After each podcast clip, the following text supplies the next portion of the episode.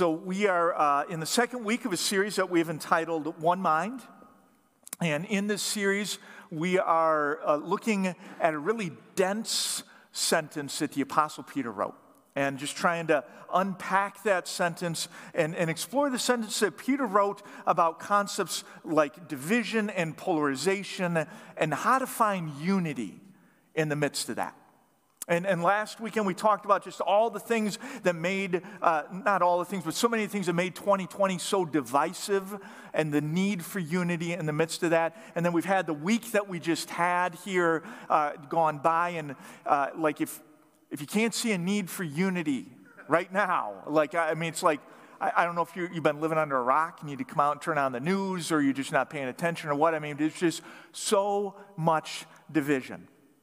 And so last week we started talking about this, and we're continuing to talk about it this week and the next few weeks to come.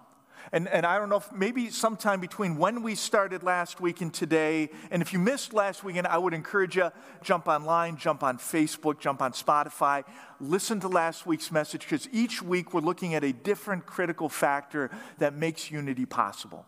But, but sometime between last week and today, did you just stop and, and wonder? Why is this so important to Peter?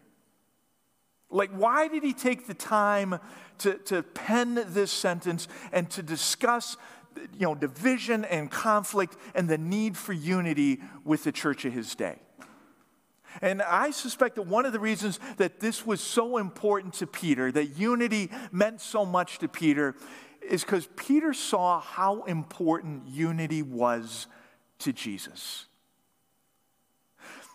On the night that Jesus is to be betrayed and, and arrested and unjustly tried and sent to the cross to die, we find Jesus praying. And I would argue that when a person knows they're going to die and Jesus knows what's coming, that a person prays about the things that matter most. They don't pray about unimportant things. Like if I know I'm about to die, I'm not going to pray that the Lions are going to win. One, it's probably not going to help. And two, like, who cares, right? If I know I'm at death's doorstep, I'm not praying for my Amazon package to, you know, to get here quickly. It doesn't matter. Now, I'm going to pray about the things that matter most. Jesus knows he's going to die. And he is praying in John chapter 17. And we find Jesus praying, and it starts like this He says, Holy Father, Protect them by the power of your name, the name you gave me. Now, the them he is praying for, th- these are his disciples. As Jesus knows he's about to die, he begins to pray to his Father in heaven for the people who are most important to him here on earth, his 12 followers. And he prays that they will be protected.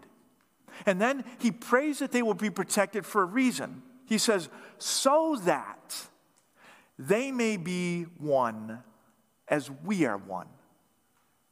Jesus prays that his first followers will be unified and that their unity will reflect the kind of unity that exists between him and the Father.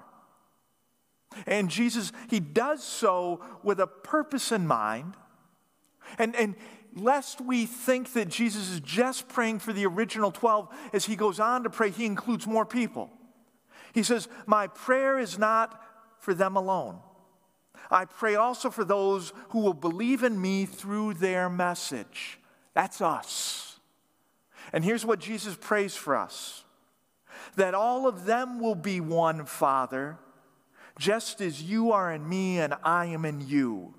May they also be in us, so that the world may believe that you have sent me. Jesus prays that we would be unified and that our unity would reflect the unity that exists in the Godhead. And he does so because, in the mind of Jesus, one of the most convincing evidences that he came, that he was sent from the Father, is found in the unity of his church. And then Jesus goes on, speaks more about the unity of the church and more about what, what kind of evidences it provides.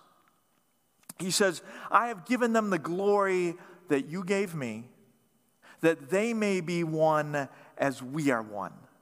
I and them, and you and me, so that they may be brought to complete unity. Then the world will know that you have sent me and have loved them even as you have loved me. As Jesus' death is just hours away, he prays that his followers, then that his followers now, that we would be unified.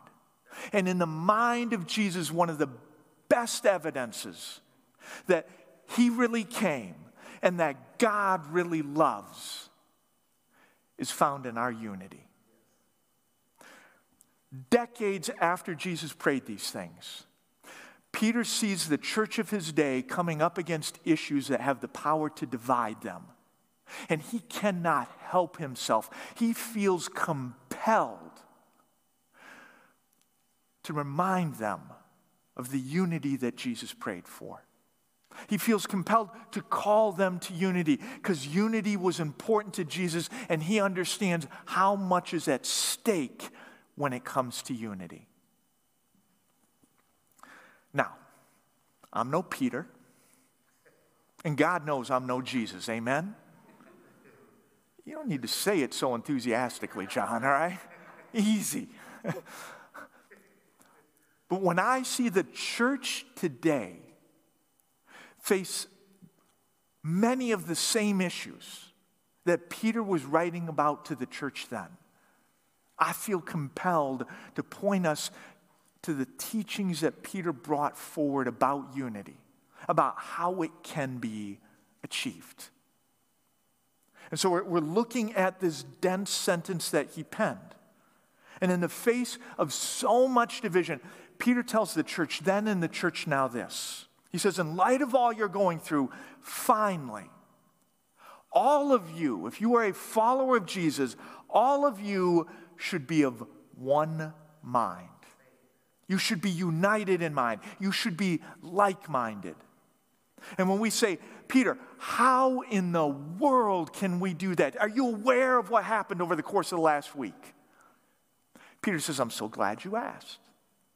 Because the, the pathway to unity is going to be found in how you respond to one another in the midst of the very issues that would divide you. So, if you're really serious about unity, here's what you do sympathize with each other, love each other as brothers and sisters, be tenderhearted, have a humble attitude. Peter says, You do these things and you'll achieve unity. If you want unity badly enough, walk this path and it will get you there. So last week, we looked at this idea of sympathy and how as we sit across the table from somebody we do not see eye to eye with, instead of trying to prove they are wrong and we are right, our priority should be to sympathize with them. And, and we saw that in the Greek that that meant that we're going to work to understand and feel what they are feeling. And then as Peter continues, he says to us, okay, after you do that, you're to love each other as brothers and sisters. Now, the word we have as, as love here, this is the Greek word Philadelphian. And for some of us, this word should be familiar. Because way back in June during the Equip series, we spent a week unpacking this word. In fact, some of us might even remember that, that this word carries with it the idea that we would treat one another like family, even though we're not biologically related to each other. That, that to, to love you this way means I'm going to treat you like your family, even though we're not biologically related to each other.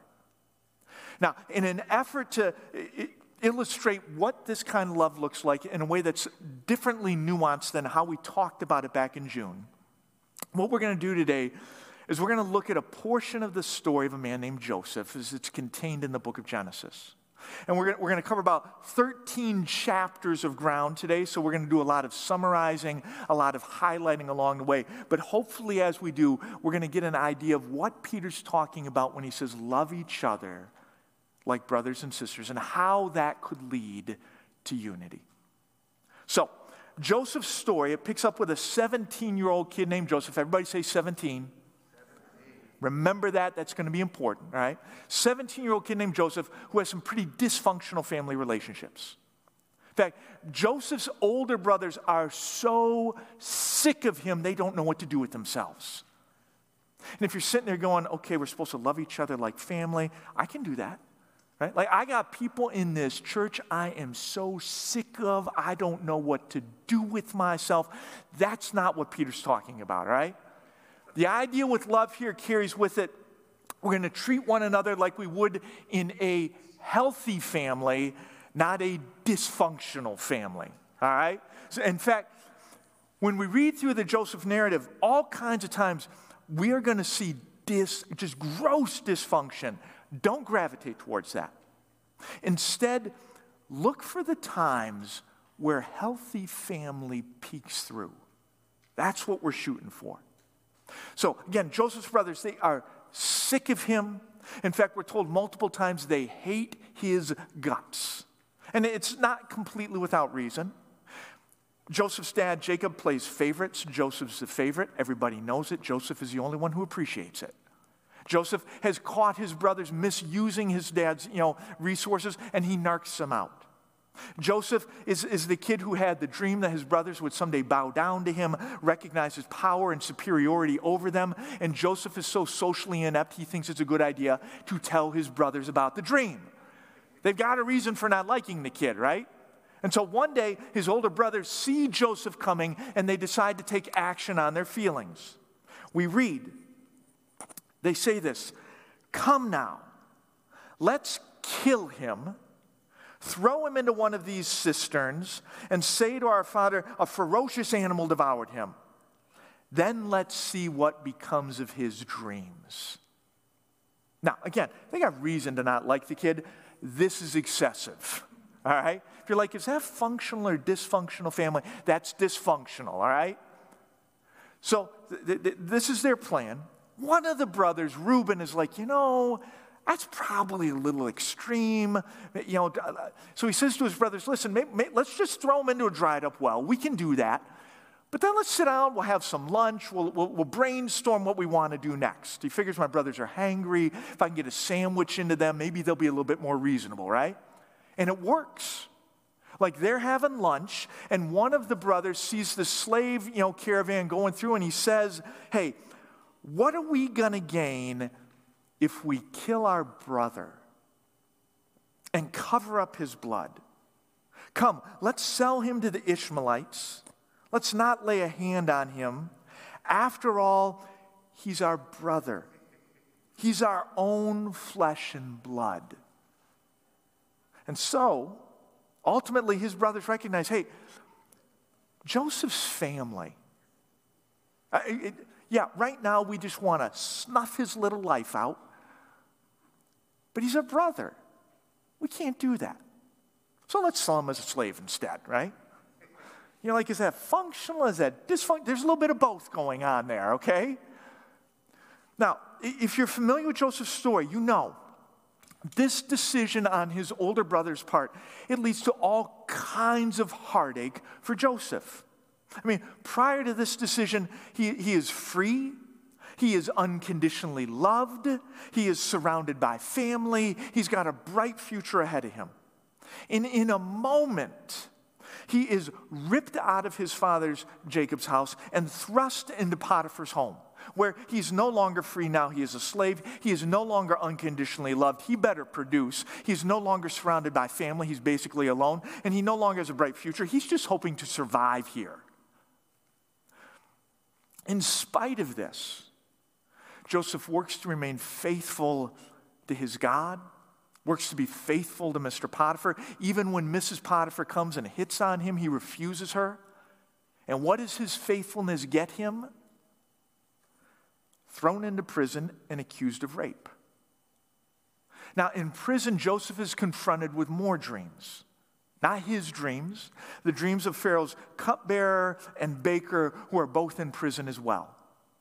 And Joseph is able to interpret their dreams, and he does so correctly. And, and it's good news for the cupbearer. And the cupbearer is like, man, if there's anything I can do for you, you just let me know. And Joseph's like, there is something you can do for me. Like, when all goes well with you, remember me and show me kindness. Mention me to Pharaoh and get me out of this prison.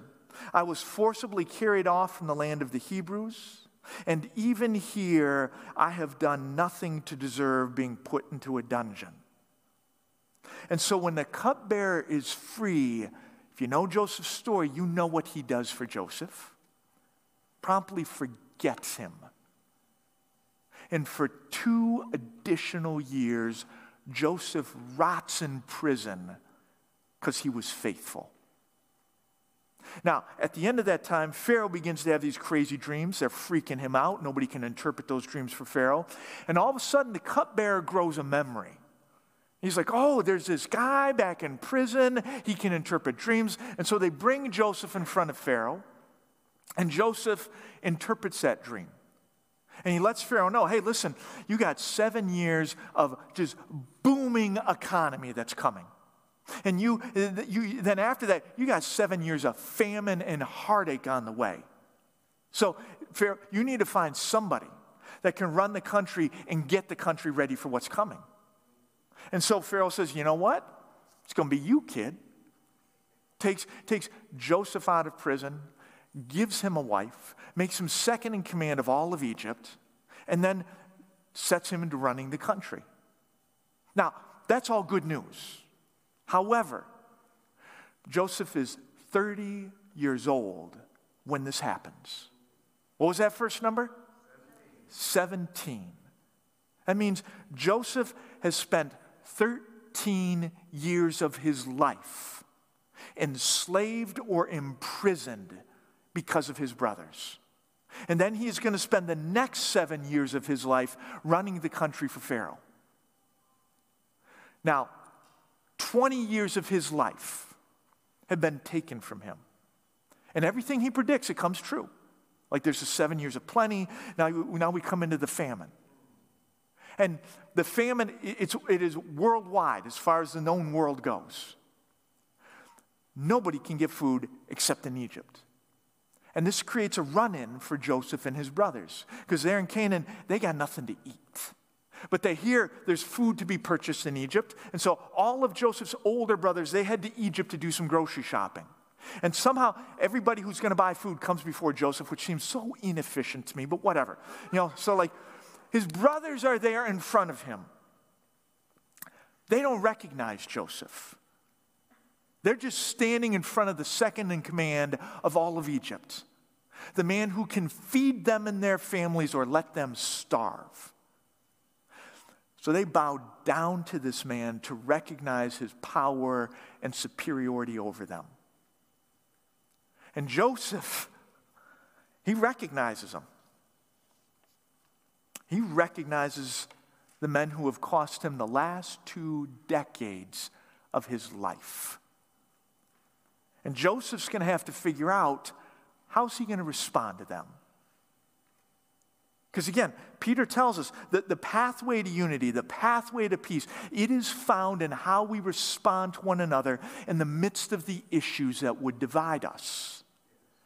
Joseph and his brothers have some issues that could divide them. What's he going to do? And as the narrative continues, we're going to see this wrestling match take place in Joseph.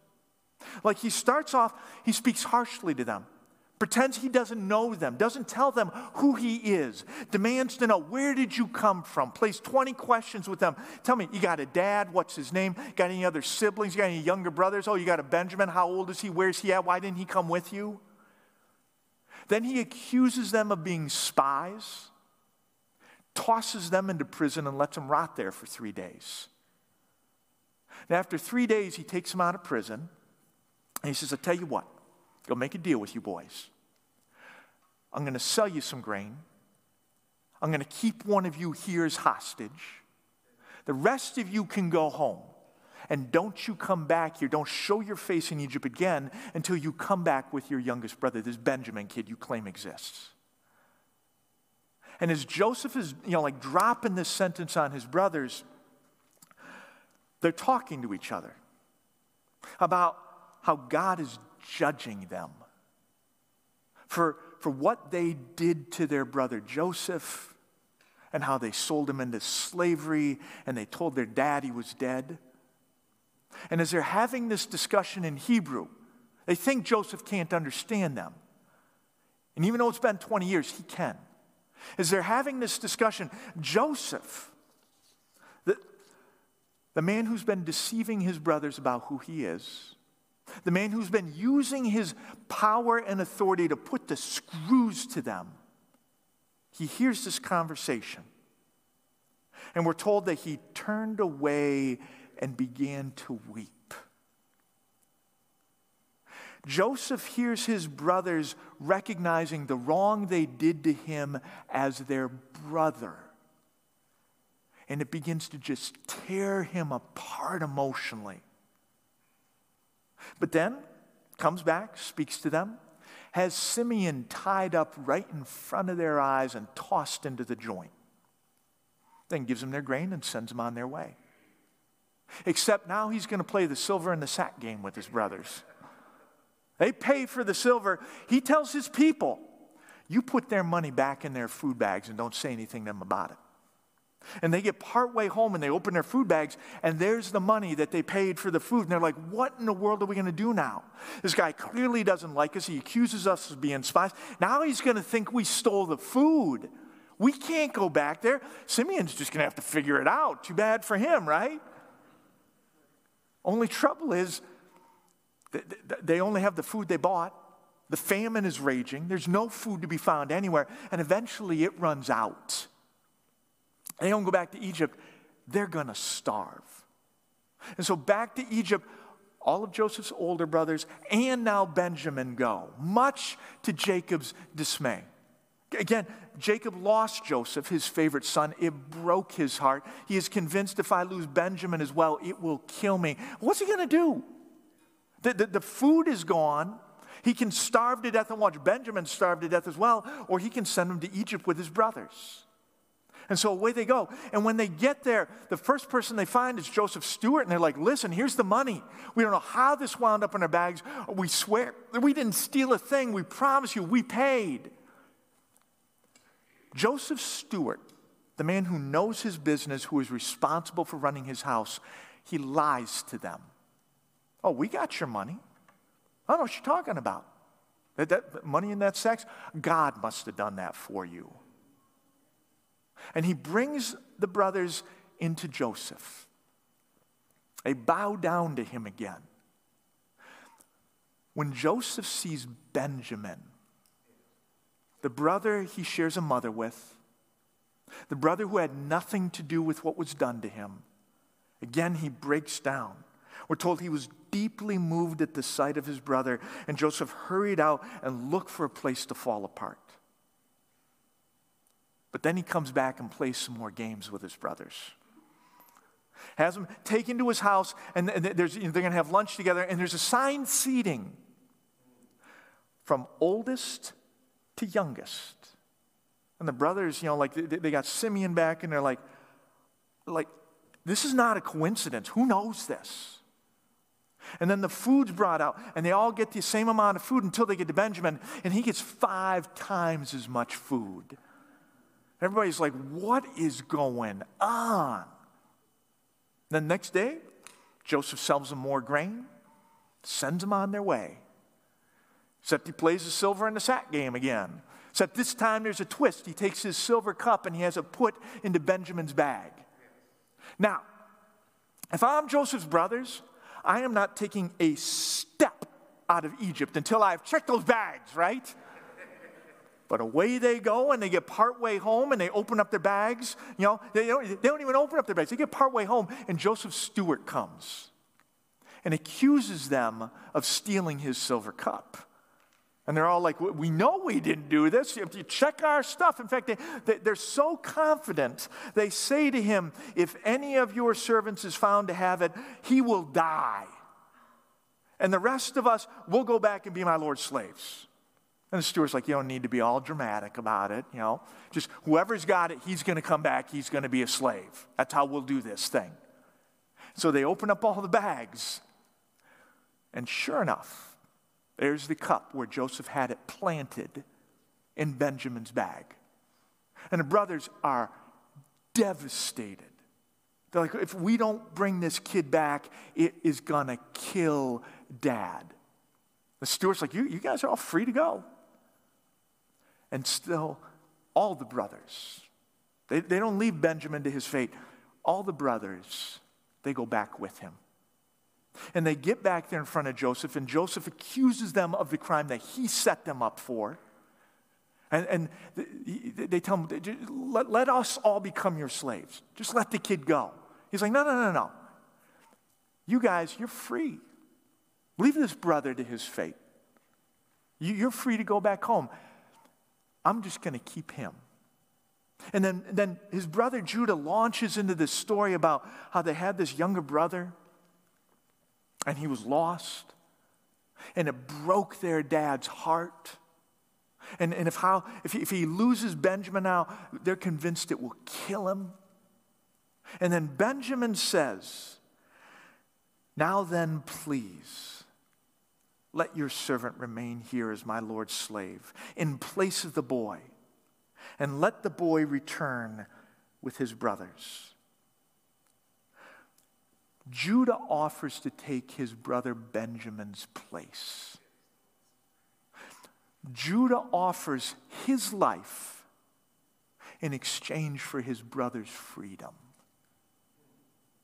And that snaps something inside of Joseph.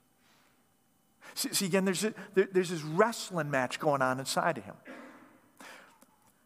Here are the brothers who hated him, who threatened his life, who, who, who sold him into slavery, who are in part responsible for him being accused of rape and being thrown into prison and spending years there. Here are the brothers who cost him two decades of his life. And something inside of Joseph wants to respond with rage and, and vengeance and bitterness. It's that part where watch and play games with them. And yet there's another part of Joseph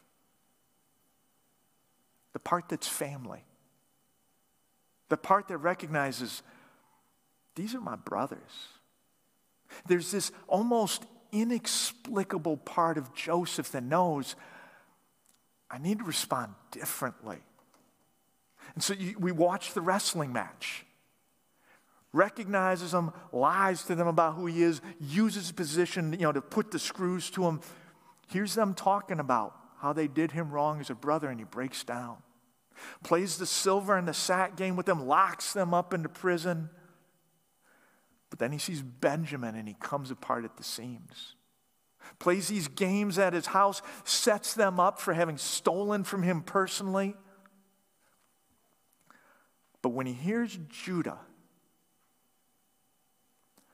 and sees his brothers, they, they all could have went home, but they all come back. They respond the way family should respond. Judah offers himself in his brother's place. When Joseph sees his brothers behaving the way that family should behave, it just breaks inside of him. So he throws all the Egyptians out. And he says, I am Joseph. Is my father still living? And his brothers can't speak, they can't answer him because they're terrified at his presence. They, they're just standing there in the freshly made puddles that they have just created themselves, right? Like, this is the kid they threatened to kill who begged for his life at the bottom of that cistern. This is the kid they sold into slavery. They haven't seen him for 20 plus years. And this is the kid who's been messing with them threatening them, accusing them, who can do anything he wants to them right now. And they are so scared they can't speak. And Joseph says to them, Come close to me. I am your brother, Joseph. Don't be distressed. Do not be angry with yourselves. God sent me ahead of you. I will provide for you.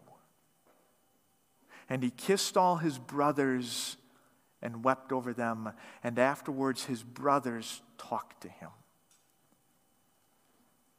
Joseph and his brothers, they've got issues, more than enough issues to divide them. And Joseph has to decide how am I going to respond to them in the midst of the issues that would divide us? And there's this part of Joseph that wants to go bitter and resentful and vengeful. And he wrestles with that part of him. But in the end, there's a part of Joseph that recognizes this is family. There's this inexplicable part of Joseph that recognizes these are my brothers. And, ex- and instead, he extends to them forgiveness and reconciliation and care. Because that's what love does in a healthy family. Now, I, I, would contend that most, if not all of us, we can relate to Joseph here. That, that we have experienced what Joseph has experienced. And, and I get it, not, like not on the same scale, not on the same level that he has. But like I bet all kinds of us come up here and tell stories about how a brother or a sister did something to us, or said something to us, or pulled something on us, that if any other person who we were not related to, if they had done that, said that, pulled that thing, that, that'd have been it. Done. I'm not speaking to them. I to be in the same room as them. I don't want to see them again. But because it was our brother, because it was our sister, this inexplicable thing inside of us knew that, that just that's family. I'm, I'm, I'm going to respond differently than if it wasn't.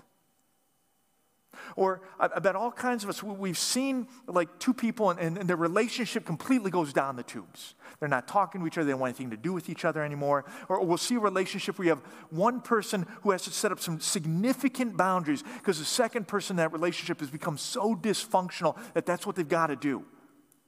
And we'll see that. And when the two people who we've described there, when they're siblings, that impacts us differently when those two people aren't siblings. Sure, anytime two people have their relationship go to uh, south, you got to set up boundaries because somebody's become dysfunctional or, or hurtful. That's a shame. But we feel that differently when those two people have no kind of family connection than when we, when we see that and they're brothers or sisters. When, when, when, when siblings won't talk to each other anymore, when they won't see each other anymore, when one sibling has to set up boundaries to protect themselves from another sibling, we just, we're like, man, that is so broken. It, it shouldn't work like that between brothers. It shouldn't work like that with your sister. We know it should be different when it's family.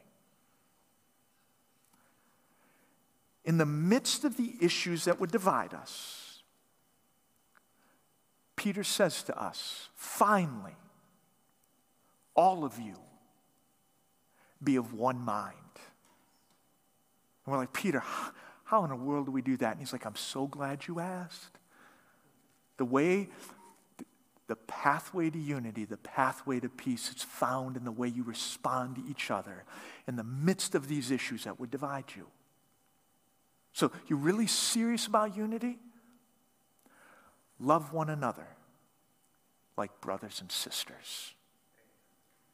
That, that thing you would do for your brother or sister, that, that just that inexplicable measure of grace that you would extend to, to that person in your physical family, extend that to the people in your spiritual family. The, the, the bitterness, the resentment, the, the revenge that you would withhold from your biological sibling. Don't let that creep into the relationship with your spiritual sibling. The, the, the reconciliation, the, the, the forgiveness, the care that you would extend to your physical brother or sister, extend that to your brother and sister in Christ. If you're really serious about unity, Peter, Peter would say, love each other like brothers and sisters. And then Peter would say, hey, th- that person you go to church with, you know what? Yeah, they probably don't deserve that kind of love.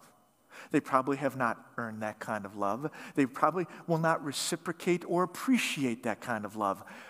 But that's not why we show that kind of love. We love like brothers and sisters, even though we're not biologically related to one another, because that kind of love, that kind of love can lead to unity. The, the kind of unity that Jesus prayed as he was going to die that we would achieve. The kind of unity that Jesus believed served as the greatest evidence that he truly came and that God truly loves. That kind of unity is born out of us loving one another like brothers and sisters.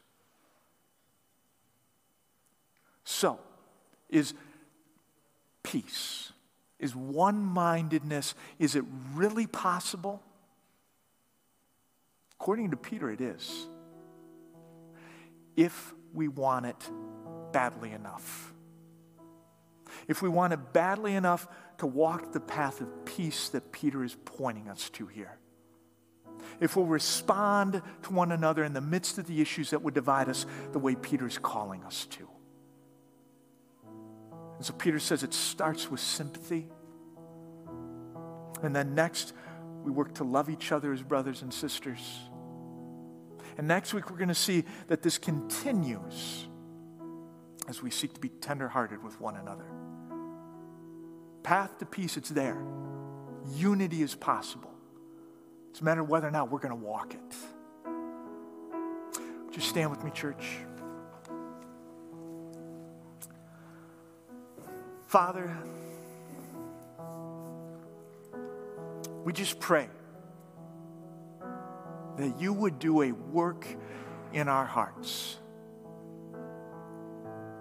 That here in this family of faith, you would be relentless in revealing to us where we have prioritized other things over unity where we allow ourselves to respond differently than we are being called to here. That you, in an inescapable way, would reveal that to each of us. And God, I just pray you would do a work in our hearts where instead of trying to prove somebody right, instead of being all self consumed and self focused,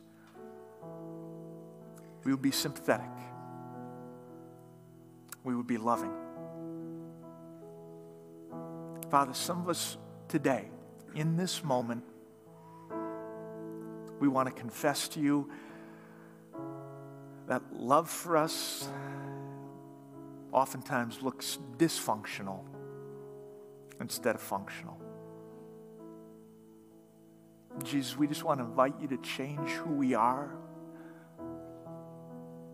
we just want to commit ourselves pursuing the kind of love that you had in mind here. To treat that person who sits across the table from us, who we do not see eye to eye with, to treat them the way we would treat a brother or sister in a healthy, functional family. Help us, please, as a church to model this in a different kind of way. In Jesus' name we pray. Amen.